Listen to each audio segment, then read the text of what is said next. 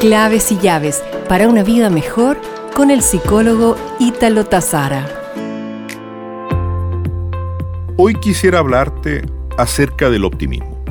¿Qué duda cabe que hoy vivimos momentos difíciles? Nos llueve sobre mojado y sentimos que nuestras fuerzas a veces flaquean. Con una mirada optimista, te invito a pensar en positivo, con fortaleza, a pesar de todo. Que tus sueños no mueran, que tu vida no se detenga. Vive, ríe, llora, salta, corre, imagina, canta, baila, siente, ama, crea.